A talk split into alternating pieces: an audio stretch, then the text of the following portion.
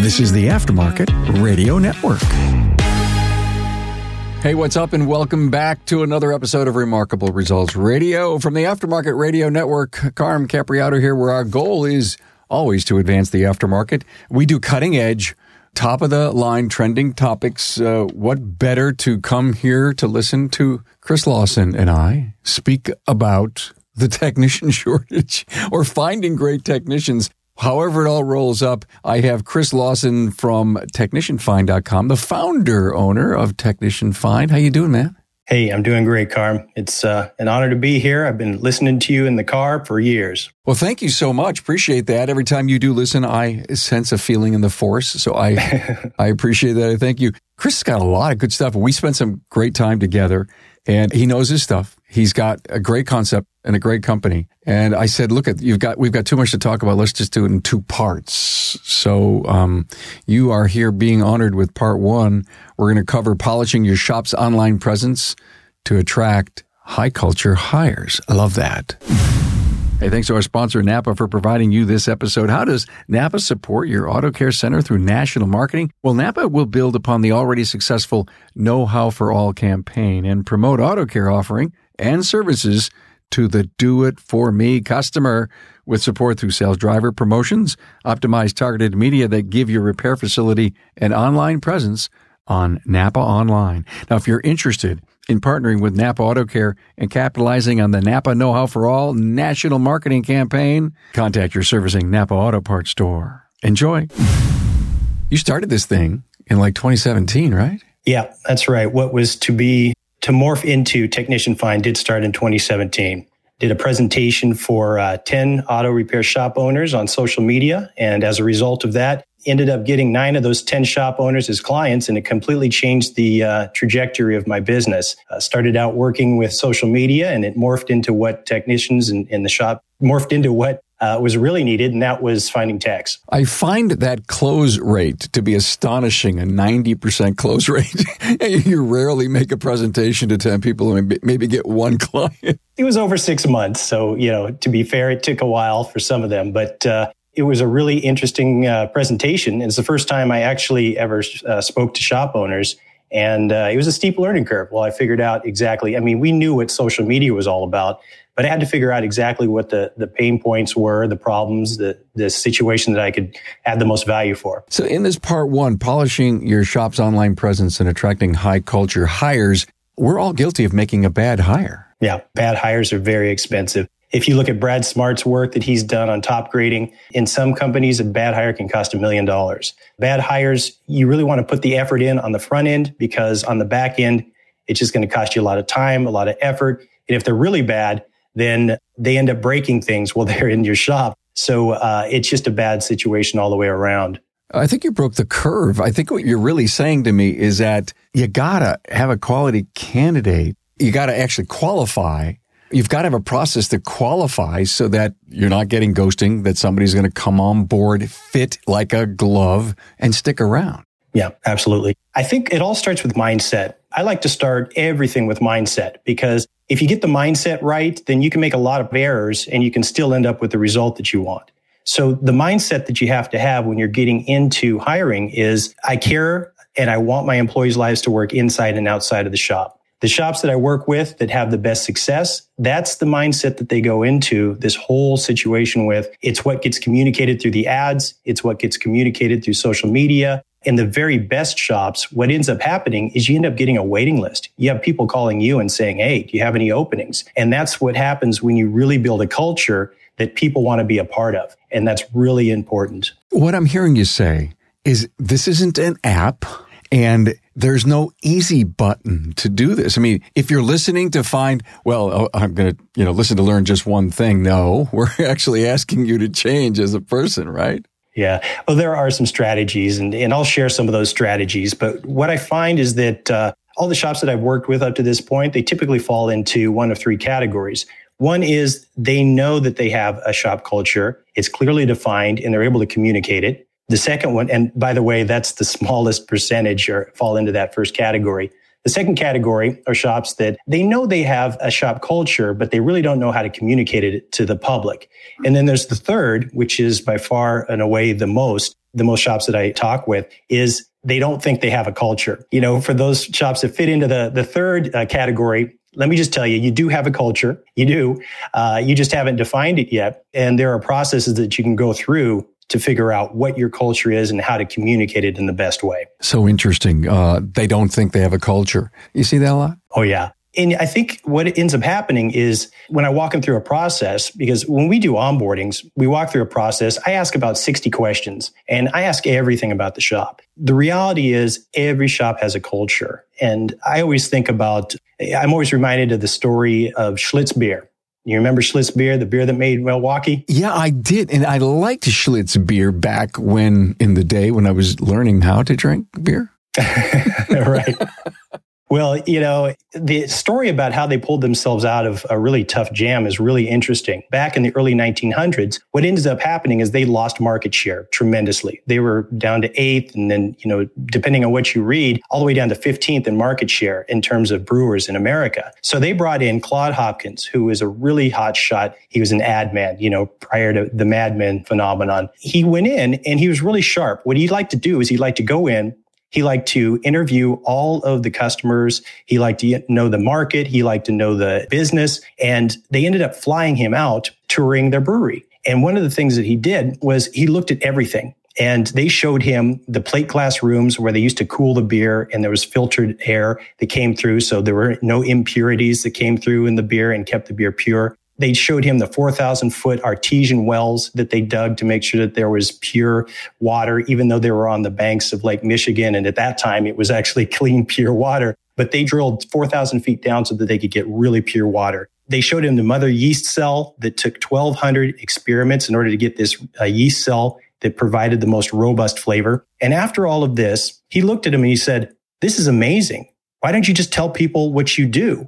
And they said to him, well, all breweries do this. And he said, but if you can tell people that you do this and you're the first to tell them, then it's going to change the entire trajectory of your marketing. And it's going to really show people how hard you work in order to make beer pure. Because at that time, everybody was screaming about making beer pure. So what he did was he developed a campaign and all he did was tell the story about what all of these breweries did, but he told it in the name of Schlitz. And they ended up going from, you know, eighth all the way up to number one in the next six months after that campaign got launched. It's a brilliant story. Thank you for sharing because I did not know that. But the other thing about it, marketing companies work with the story brand, if you will. Tell us, we need to tell the story of who you are if someone has gone through that from a marketing perspective, then they've got the building blocks for recruiting incredible technicians. Absolutely. And that's the point. The point is, even though you haven't done anything extraordinary, if you take the combination of all the things you do offer, and, and one of the things that we do is we sit down and we, uh, like I said, we ask a bunch of questions. I tell shops that, uh, you know, that aren't working with us, and I'm just, they're asking me questions about this. I say, why don't you sit down with your leadership team? or sit down by yourself with a, a, legal pad and write down everything that you offer because there'll be a combination of the things that you offer. And that's the feature. If you want to bring it back to marketing, the feature is what you offer. The benefit is what that benefit is going to be to the technician. There are things like, Hey, we don't micromanage. So if you don't micromanage, Hey, that's a great thing to, to say in the ad. No drama if you don't allow any drama, you know, no wrench throwers, no prima donnas, none of that. That's a, something that you can, you can put into an ad. If you like to learn, if you place a premium on learning, if you pay for ASE certifications, all of these things are important and you can put that into the ad. And if you put it into the ad as a feature that you offer, and then you tie that to the benefit for the technician.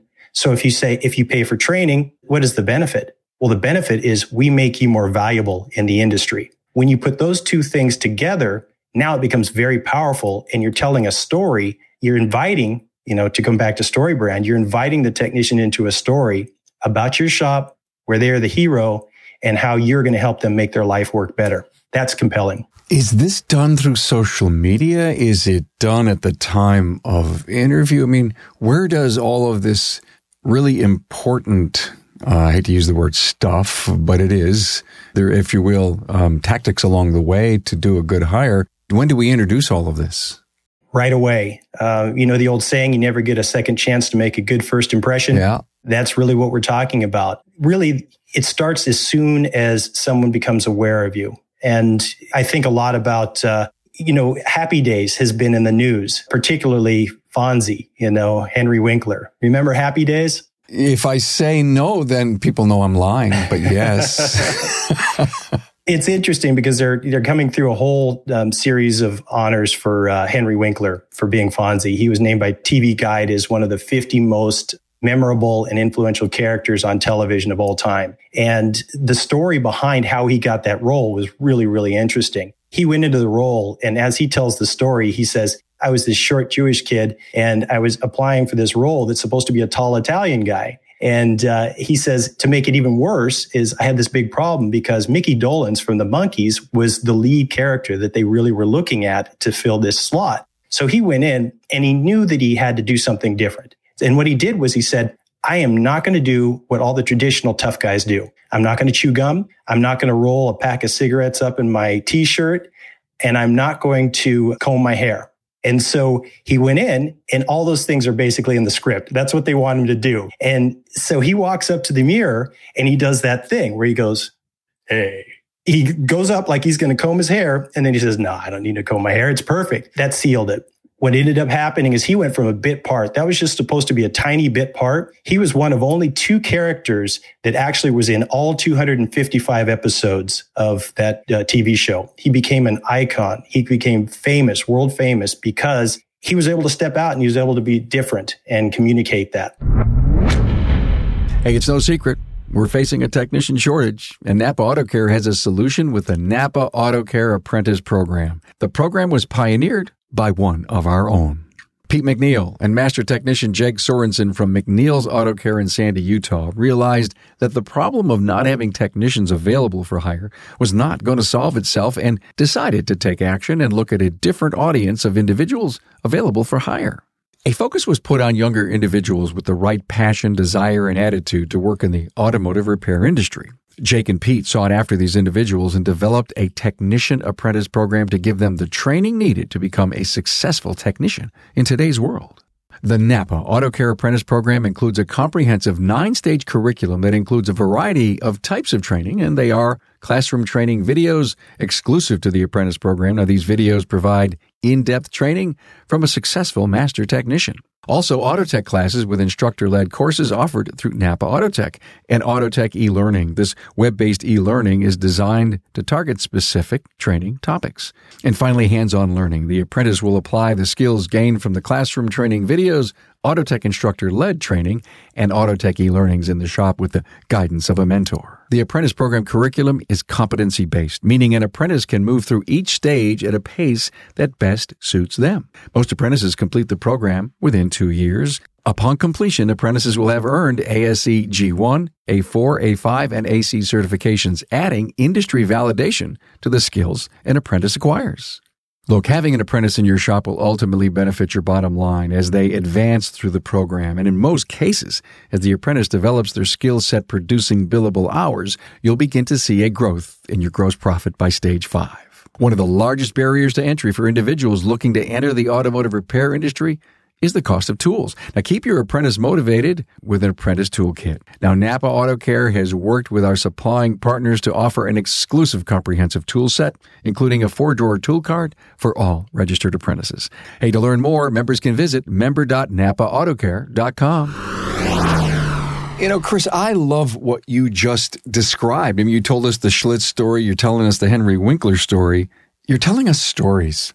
And if I'm a shop owner I'm in it 10 years. I mean, I've got a legacy to start. I went to, say, technical college. I bumped into a buddy. You know, we put up this trailer in the back of my house and, you know, we started our first shop. And there was no room. And then we, I mean, those are stories that I think are, that show the character of the individual to a tech. Well, look at what we have now. Look at how hard we work. I mean, there's some substance to my life and in my story. I want to work for somebody like that. And to your point, listen, you're picking up these great ideas from Chris.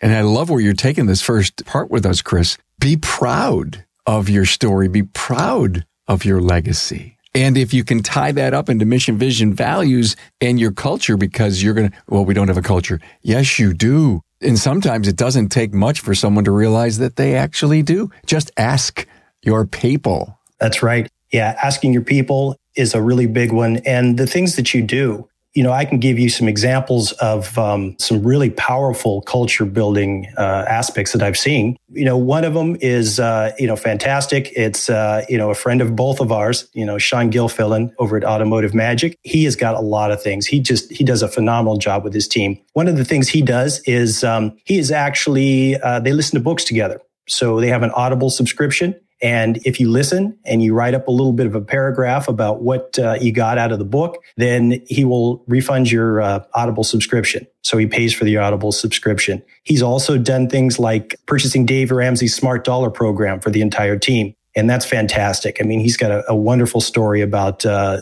all the benefits that his team has had. I'll give you another one. There is a uh, another shop owner that I've worked with, and uh, he's on the diesel side but this is an idea that's so compelling that I want to share it because it's amazing. What he does is he went through a situation and he just realized that his life was out of control in terms of how much time he was spending working. So he put together a concept called the life calibration. And what it is, is it takes a look and gets a baseline of all the different areas of your life. And he put it together as a life management tool for himself. Now he's rolling it out I'm actually working with him on this because it's like, you know, it's like the old, you know, Victor Kiam of, uh, you know, the Remington microscreen razor. I, I love the, the razor so much. I bought the company. Well, I loved his idea so much that I, you know, he's invited me to come in and help him with this. But what he's doing is he's going through this process with his employees.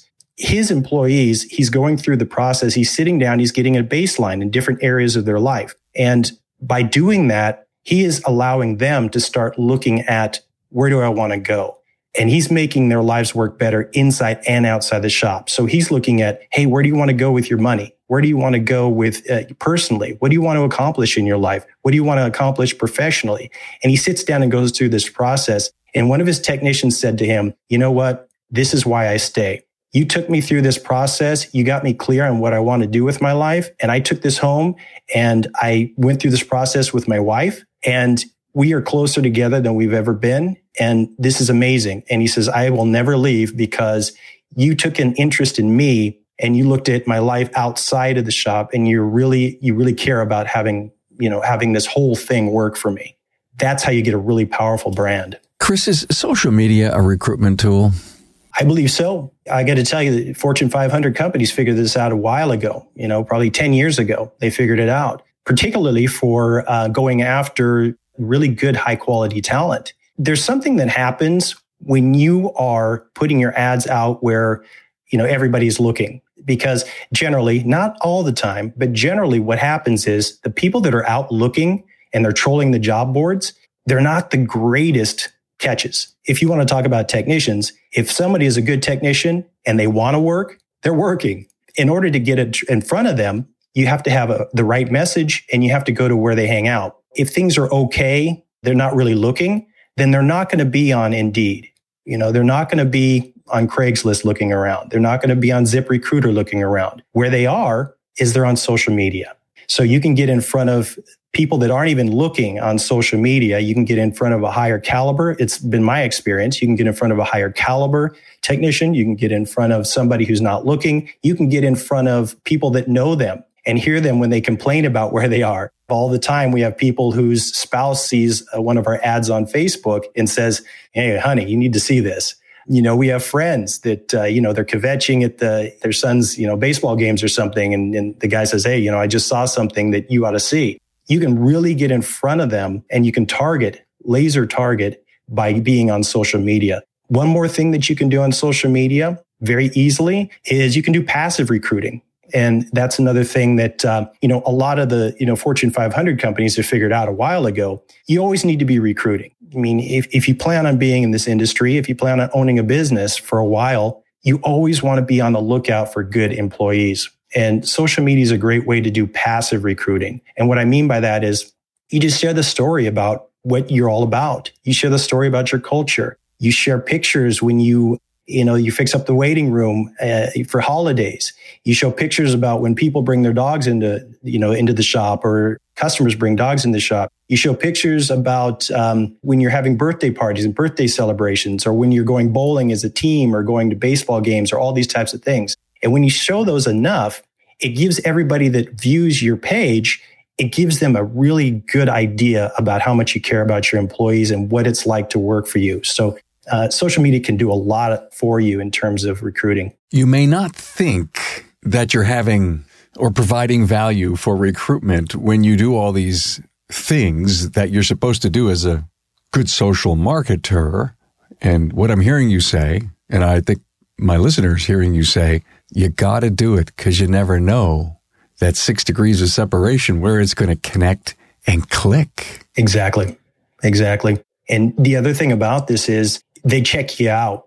This is one of the things that I first figured out. I mean, I had to do a lot of research. I, when I gave that initial presentation for those shop owners, I didn't know anything about the industry. I didn't know anything about the aftermarket industry, the automotive industry, none of that. So I had to do a lot of homework and do be a real quick study. And one of the things I figured out is I interviewed a bunch of technicians. I subsequently became part of a 20 group for automotive repair shops. And I interviewed their top techs. So a few of their top techs and I asked them a bunch of questions. And one of the things I figured out is that when they see an ad, the first thing they do is they Google the shop. You need to figure out what's happening there. They're going to look at your Facebook page. They're going to look at your reviews, your Yelp reviews, your Google reviews, your Facebook reviews. They're going to look at all of that. What are they going to see when they look at that, when they Google you? So it's very important to be in control of that narrative. You know, they say that in PR and marketing. You want to be able to control the narrative that's going on about your shop. And I always tell, you know, every shop, you should be going in, opening up an incognito window or a private window and Googling your shop every week. You should also be Googling auto repair shops in your city. Find out what's going on out there. Find out who your top competitors are online. I mean, you know who your top competitors are. But what does your customer see when they're Googling you? What do they see when you're Googling your industry? And those are very important things to take into consideration. I'm fascinated about your beginning story that you presented to 10 shop owners. And then I had to figure out what this automotive aftermarket thing was. So, what were you doing before that? Well, I've had a social media company since 2012.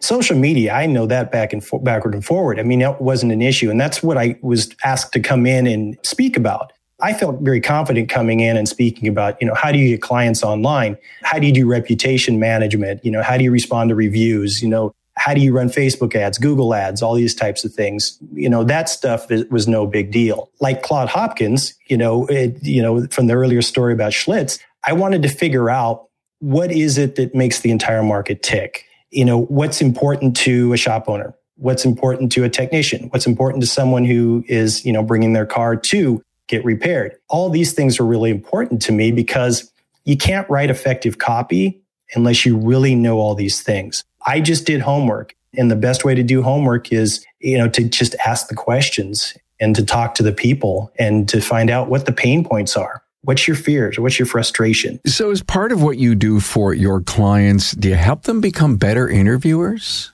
That's a big part of it. One of the things that uh, I think is the most important is it's being able to sell the dream. When you get someone on the phone, you get a technician on the phone, you know, bless these folks. But I, have talked to some people who just can't sell the dream, you know, and, and it's like, is there anyone else that you could get to answer the phone? is there anyone else that you could get on that first interview? Because selling the dream is so important. And we talk a lot about that. Selling your dream or selling the dream? Selling the dream. I'm a big, big fan of Donald Miller's work and uh, StoryBrand. What he says is that you want to always be, I mean, this is an exercise in marketing, right? So you're marketing your shop. That's what you're doing. When you are marketing, what you want to do for your customer, and that your customer is going to be the technician, is you want to invite them into a story where they are the hero. And when you invite them into the story where they are the hero, you stop talking about yourself. You start talking about what the opportunity is. So they are the hero. You're the guide. They're Luke Skywalker. You're Yoda, you know, or Obi-Wan Kenobi. When you do that, what ends up happening is it changes the entire dynamic. It changes the voice of your ad. So now your, your ad isn't about me, me, me, me. You know, the best me, me, me ads that you you can find out there are for dealers. If you go on Indeed and you look at an ad for a technician on a dealer, read it. It's just us, us, us, us, us. You know, we did this, we did this, we did this. Oh yeah, it's great. Come be a part of this because this is, you know, awesome and all this. And that's not what is compelling. What's compelling is inviting them into a story where they're the hero and loading it with benefits, how their life is going to transform by coming and working with you. I love the, uh, you have been dropping stuff from the uh, Story Brand book from Donald Miller uh, because I've read it. I loved the book. It's up on my books page in case anyone who wants to go there and get it. I couldn't put that book down. I never highlighted a more important book, and I loved the, the whole thing about being a hero. Hire Chris or not, and you know we're not doing this podcast to hire Chris, but to steal the genius from his brain and maybe put it into yours. But Donald Miller's building a story brand uh, will rock your socks and get you in the frame, mind frame, to do the things that Chris is telling you. This part one was great. I know we want to do another one. We want to talk about some advancing strategies of uh, finding good texts uh, on both Indeed and in Facebook. Any final words for this part one, Chris? Just a real quick one. Building a Story Brand is a fantastic book by uh, Donald Miller. Another fantastic book is uh, Business Made Simple. And in Business Made Simple, there is a an exercise that's um, building your guiding principles document, and that exercise will walk you through every step that you need in granular detail about how to build your mission, your vision, key characteristics of employees that you need to have. It will get you really dialed into your company culture and if you just walk through those steps, it'll get you very close to where you need to be. Hey, thanks so much. I appreciate that. We'll put that book up on the books page too. Business Made Simple. Chris Lawson, technicianfind.com. Thanks for being here for part one. And in a few weeks, listen for part two. This is going to be great. Appreciate it. Hey, it's been my pleasure, Carm. Thanks. Thanks for being on board to listen and learn from the premier automotive aftermarket podcast. Until next time.